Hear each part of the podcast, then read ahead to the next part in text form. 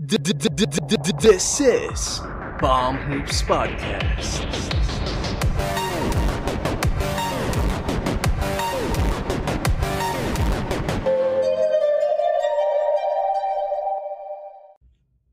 Hi everyone, we're Palm Hoops Podcast presented by Jem and Jello. Make sure to like, comment, share this episode, and subscribe to our YouTube channel to keep you updated sa mga bago namin releases. Para maging updated kayo sa mga latest episodes namin, just click the notification bell para ino-notify kayo ni YouTube kung may bago na kaming episode.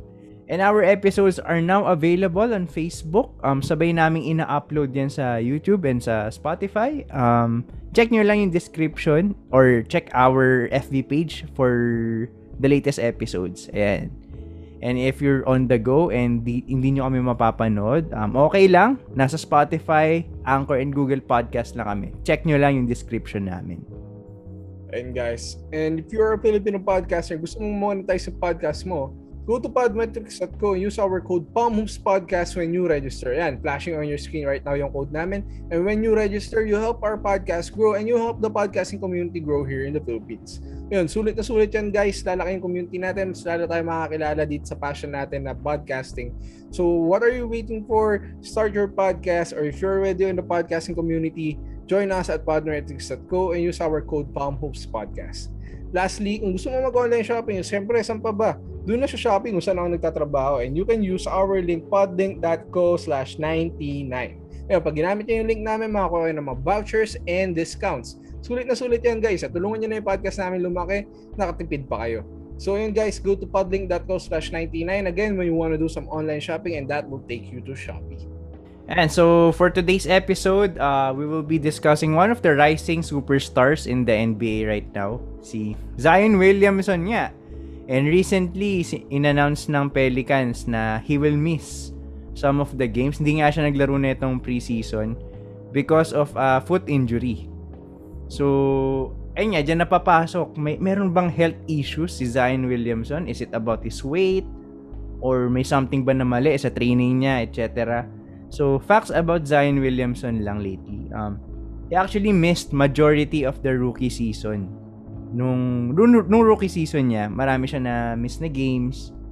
And actually, parang ilan lang din yung games niya kasi after nung time na naglalaro siya, pinull out din ano eh, pinull out din agad siya ng Pelicans nun. Pero nung second season naman niya, he played majority of the games. Kaso ayun nga lang, before the start of this year's season, na-injure siya. And mukhang matatagalan ata yung pagbalik niya.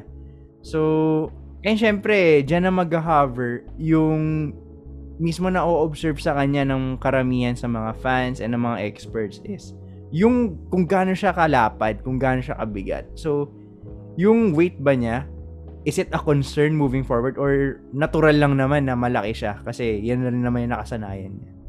I think ano it's a concern. Uh, players usually of that size, of that physicality, of that athleticism should at least maintain a well-built physique. And obviously, the eye test pa lang, Zion looks overweight. Uh, maybe not to the level na, let's say, na unhealthy, but definitely not good enough to maintain a healthy body na that goes through the levels of physicality sa NBA. Uh, yung yung ganong klase ng uh, body build probably would end up giving you injuries na nasa lower bodies and ayun na nga, injury na siya sa paa niya. Oh, for me, ah, I kind kind of disagree lang ng slight. Kasi, um, para si Zion Williamson ever since eh, parang ganyan na, ganyan na siya. And, yeah, actually, yan yung major advantage niya over the competition eh. Sobrang lapad niya and sobrang powerful niya, sobrang bilis niya for his size. So, one can argue eh na pag pinapayat mo yung si Zion Williamson, baka mawawala yung mga ganun, ganung advantages niya. Kasi, kaya nga siya naging freak of nature. Kasi parang natural yung lapad ng muscle niya. And I think, kung titignan mo yung mga pictures niya, yes, mukha siyang overweight. Pero, pare, muscle yung malaki. Hindi naman bilbil eh. So, parang for me, medyo, ano, um, in this concern, medyo nasa in the middle ako. Um, siguro moving forward, kung talagang recurring na, dun, dun ko siguro mako-conclude na ano, na talagang may factor yung weight niya. Pero so far parang ano eh, um, kasi for example, last season healthy naman siya. Eh marami siyang nalaro. He actually averaged 27 points per game. And this season, feel ko ano, sadyang na-injure lang yung paa niya. Pero let's see. Kung magiging recurring thing to, I think it is actually a point of concern na for the Pelicans. Hmm. Uh, yun, observe lang talaga. Uh, I think ano makakapaglaro naman to Zion maybe around December if ever. Pero considering na December pa siya makakapaglaro, huwag na tayo umasang aabot sila ng playoffs. Hmm. Kasi yung first 20 games, sobrang crucial niyan to the start of an NBA season for every team. Uh, na-identify mo na agad kung ano kayo as a team, ano yung future nyo, kung saan dapat yung direction nyo. So, mm. kung wala siya ng first 20 games, eh siya yung direction nyo eh. Siya yung magdidikta kung saan kayo dapat papunta eh. So, mm. obviously, kung wala siya nun, you know na na papunta kayo sa lottery.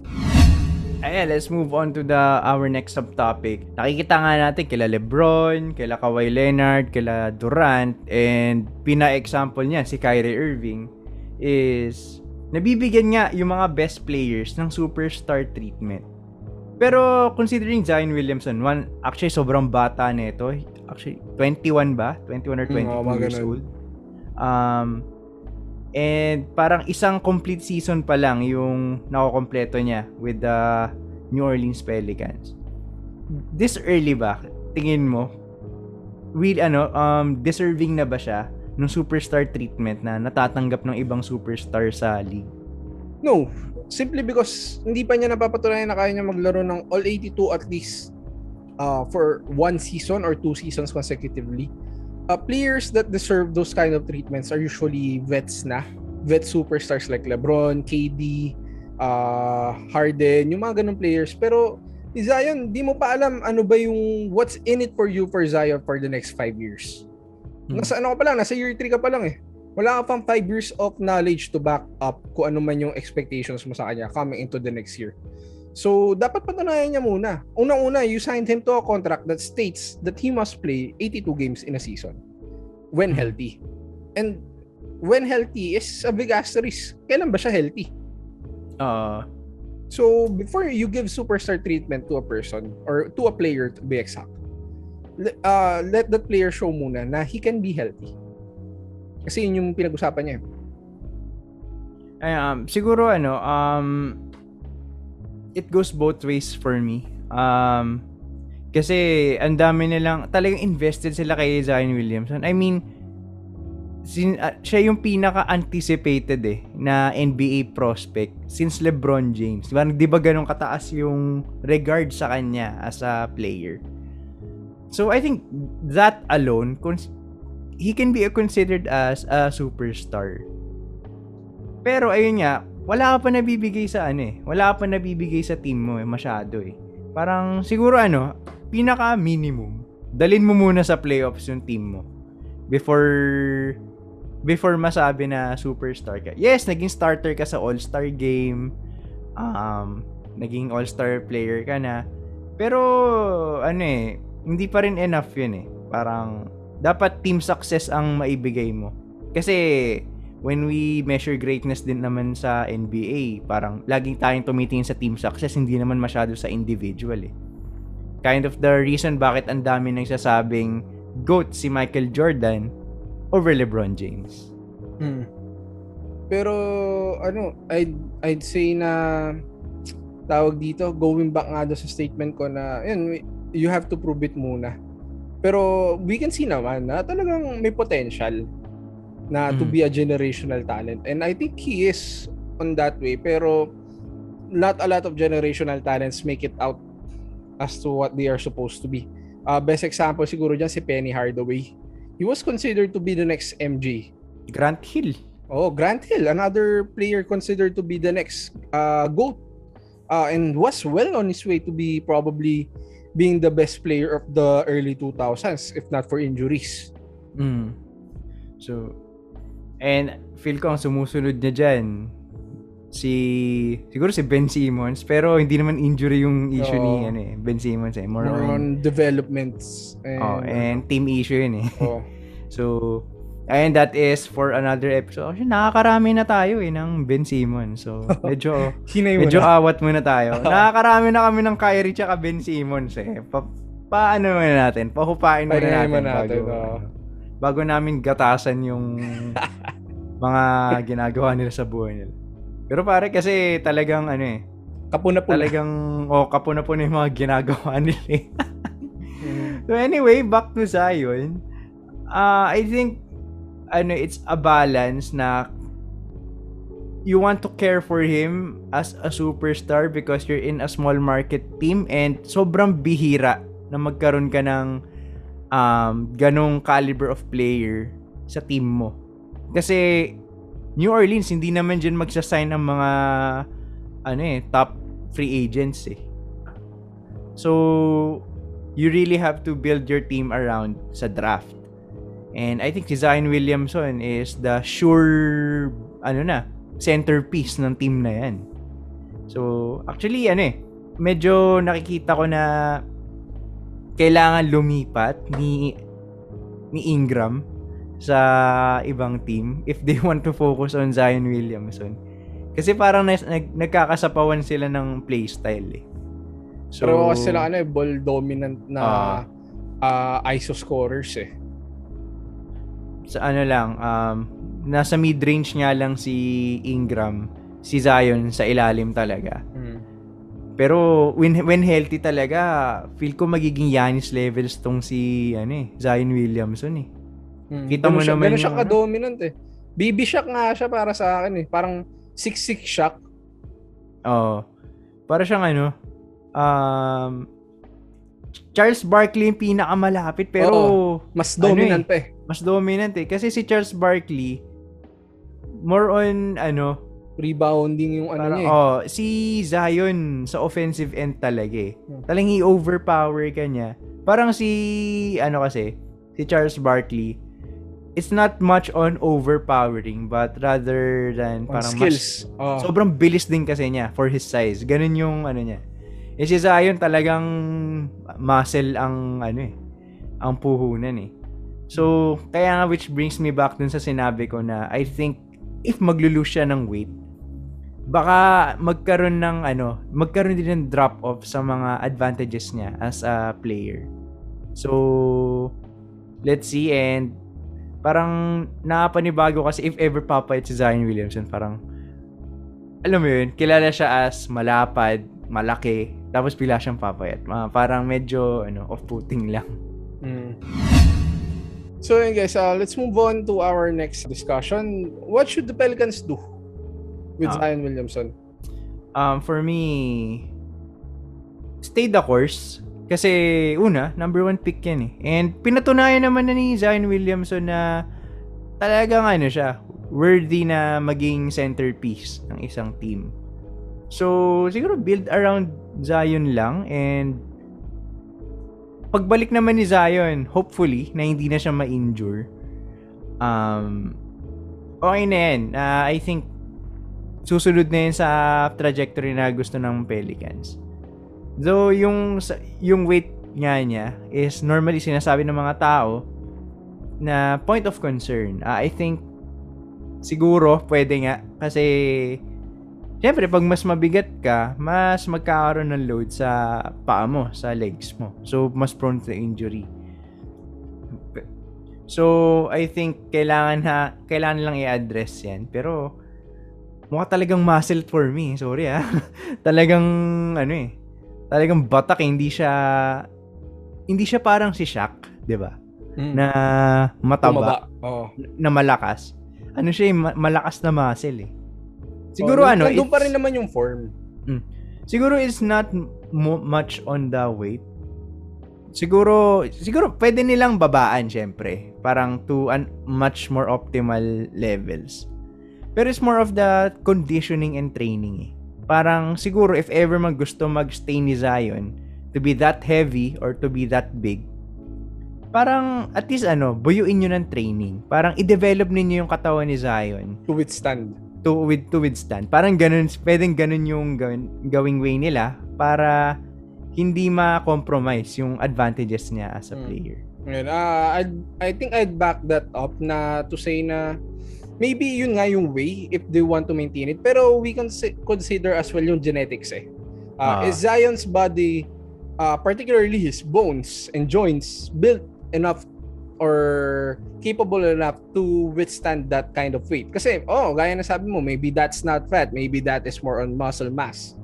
Pero yung bones, can that can those bones withstand that kind of muscle mass with prolonged uh, intention and physicality?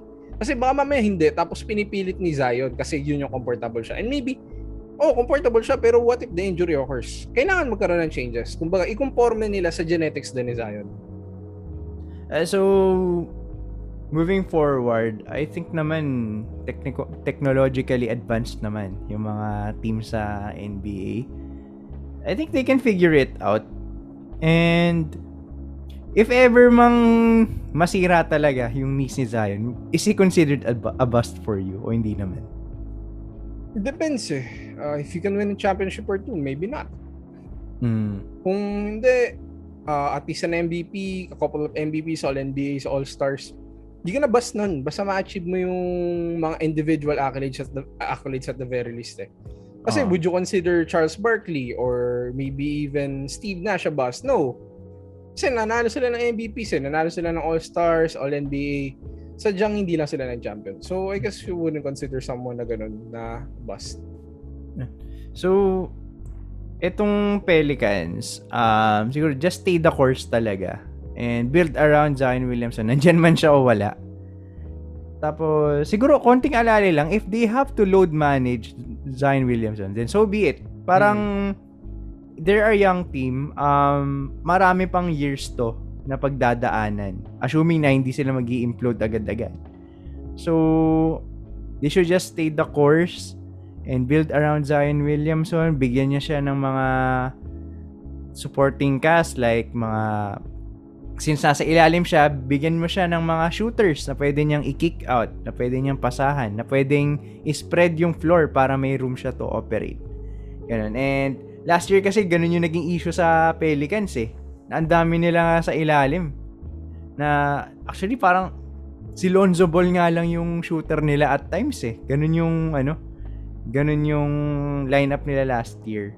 And and kahit ganun ah, nakapag 27 points per game si Zion Williamson. So siguro kung ano, ma-figure out ng Pelicans itong injury issue ni Zion. I'm pretty confident na he can win uh, a few MVP awards and perhaps even a championship along the line. So ayun guys, uh, I think Zion talaga uh, needs to take care of his body regardless of now or in the future. Kasi asset niya yan eh. Mm. Uh, injuries are part of the game pero how often do you have to get injuries or how often will you get your injuries for the entirety of your career? Uh, players like Kevin Durant nagkaroon ng mga major injuries pero in between those major injuries they made their accomplishments they became NBA champions Kobe also uh, even MJ uh, maybe let's say Dwayne Wade LeBron even Ayun, may ano yun, may may lapses. There are times na may may na may injury ka talaga, pero it's how you bounce back from your injuries and how you achieve your goal. Yun, yun Eh. yung goal for Zion. Ang nakakatakot lang kasi early in his career, 'di ba? Mm. Na ganyan. So baka, baka maging Brandon Roy to, baka maging Greg Oden to, 'di ba? Mm. Na parang sa simula pa lang ng career nagka-injury. Yeah, sila Penny Hardaway, sila Grant Hill, 'di ba? So yun yung kinakatakot ng mga Pelican ano, Pelicans fans. Ayan. So, and mga fans din ni Zion. So, kailangan siguro mag-ingat ng ano, ng Pelicans. So, with that, feel ko di sila makapag-playoffs kung kung kung gusto nilang i-load manage si Zion Williamson. Which for me okay lang kasi as of now sobrang stack ng mga contending teams ngayon eh. So alam natin na hindi pa to yung time for the Pelicans. So they can afford a few siguro two around two years na na medyo magbi-build up pa. Kasi by that time matanda na sila LeBron, yung, yung tapos na yung kontrata nung Brooklyn Big 3. So, siguro yun na yung time na pwedeng umangat na yung um, yung Pelican. So, kung ako sa kanya, hindi ako mahihiyang i load manage. Kasi it's for the greater good naman. It's for the long-term goals. Hmm. Kumbaga ano, uh, you're just building towards the future. Alam mo naman na hindi pa to yung time ni Zion, so why push too hard on it? Kumbaga ano, just try to get the best player available for Zion para when the time is right, ready na sila. Parang nangyari kay Giannis. They got Chris Middleton, slowly they got Brook Lopez, then now they got Drew Holiday, and then boom, champion na sila. Kumbaga ano, it's, it's a it's a marathon, ika nga. It's not one one short race. It's a freaking marathon talaga to win an NBA championship. Man. So, ayun guys, um, comment down your thoughts. Anong tingin nyo sa nangyayari ngayon kay Zion Williamson? Bakit ba siya nagkakaroon ng injury? Is this a concern moving forward or natural lang naman sa isang player na nai-injure at some time? Comment down below and malay ninyo, makita namin and ma-discuss pa namin yan sa mga future episodes.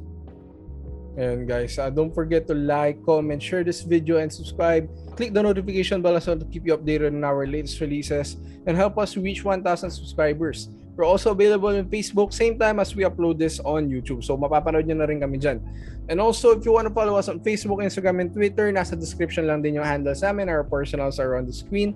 Lastly, kung gusto nyo pakinggan while you're on the go, you can listen to us on Spotify, Google Podcast, and Anchor. Search lang yung Palms Podcast. And if you're a Filipino podcaster like us and gusto ninyong kumita ng pera while doing your hobby and your passion of podcasting, register on podmetrics.co and use our code PalmHoopsPodcast para maging eligible kayo sa monetizations, ad campaigns, etc. Plus, mapapalaki nyo pa yung podcasting community dito sa Pilipinas. So again, register your podcast on podmetrics.co and use our code PalmHoopsPodcast. Sa mga nag-online shopping naman dyan and sa mga naka-add to cart nyo sa Shopee, uh, use our Shopee affiliate link that is currently flashed on your screen right now. That is podlink.co slash 99. So pag ginamit ninyo yung link namin, maging eligible kayo for discounts, cashbacks, free shipping vouchers, etc. Depende sa bibilin nyo yan. So, matutulungan nyo na na lumaki yung podcast namin, yung channel namin. Matutulungan din namin kayo makatipid a, a few extra pesos. So, again, um, use our affiliate link when going to Shopee. That is podlink.co slash 99. So, it's actually a win-win situation for both of us. So, walang rason para hindi nyo gamitin yung link na And guys, again, this has been another episode of Palms Podcast. We definitely enjoyed this episode and we hope that you guys enjoyed as well. So ayun guys, balik lang kayo dito. We'll always be serving you fresh content. Uh, pag-usapan natin lahat ng issues. Uh, ayun, katulad nga nun, next episode probably we might be discussing na yung PBA accepting imports. So watch out for that. And again, my name is Jello. This is my partner Jem. And we'll see you guys in the next episode.